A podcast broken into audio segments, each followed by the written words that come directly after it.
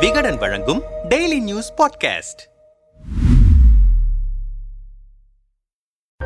அடுத்த ஆண்டு April May மாதங்களில் நடைபெறும் நாடாளுமன்ற தேர்தலில் பாஜகவை வீழ்த்த காங்கிரஸ் தலைமையில் எதிர்க்கட்சிகள் இணைந்து வருகின்றன. தேர்தல் குறித்து ஆலோசிக்க கர்நாடகா தலைநகர் பெங்களூருவில் எதிர்க்கட்சிகளின் இரண்டு நாட்கள் ஆலோசனைக் கூட்டம் பதினேழு பதினெட்டில் நடைபெற்றது. இதில் கூட்டணிக்கு இந்தியா என பெயரிடப்பட்டிருக்கிறது. இதனால் பாஜக தலைமையிலான தேசிய ஜனநாயக கூட்டணியை வலுப்படுத்த தீவிர நடவடிக்கை எடுக்கப்பட்டு வருகிறது. இதன் ஒரு பகுதியாக மக்களவைத் தேர்தல் தொடர்பாக ஆலோசிக்க தேசிய ஜனநாயக கூட்டணியின் கூட்டம் டெல்லியில் பதினெட்டாம் தேதி மாலையில் நடைபெற்றது. பிரதமர் மோடி பங்கேற்ற இந்த கூட்டத்தில் தமிழ்நாட்டில் இருந்து அதிமுக பொதுச் செயலாளர் எடப்பாடி பழனிசாமி தமாக தலைவர் வாசன் உள்ளிட்டோர் பங்கேற்றனர். முன்னதாக தமிழ்நாட்டில் இருந்து சென்ற ஏ சி சண்முகம் கிருஷ்ணசாமி உள்ளிட்ட அரசியல் கட்சி தலைவர்களை பாஜகவின் மூன்றாம் நான்காம் கட்ட தலைவர்கள்தான் வரவேற்றனர். ஆனால் எடப்பாடியை பாஜக தேசிய தலைவர் ஜே பி நட்டாவும் நிகழ்ச்சி ஒருங்கிணைப்பு பணிகளை மேற்கொள்ளும் மத்திய அமைச்சர் பியூஷ் கோயல் ஆகியோர் வாசலில் வந்து வரவேற்றனர். இதைத் தொடர்ந்து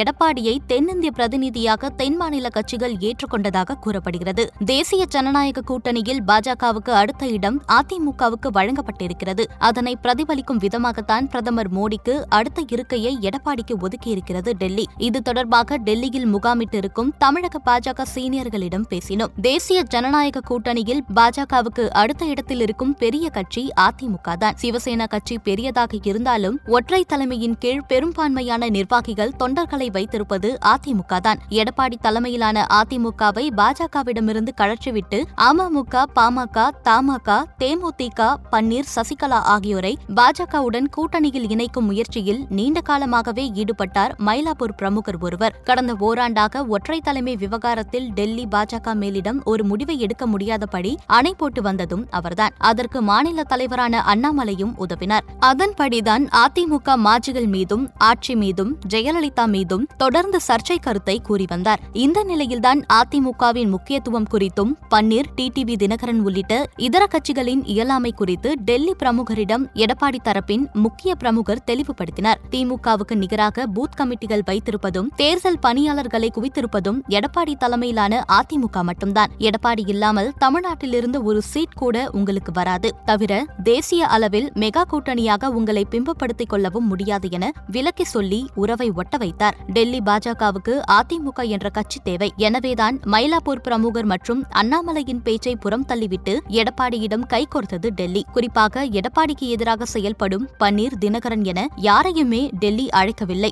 டெல்லிக்கு வந்த எடப்பாடிக்கும் சகல மரியாதையும் வழங்கப்பட்டிருக்கிறது என்றனர் விரிவாக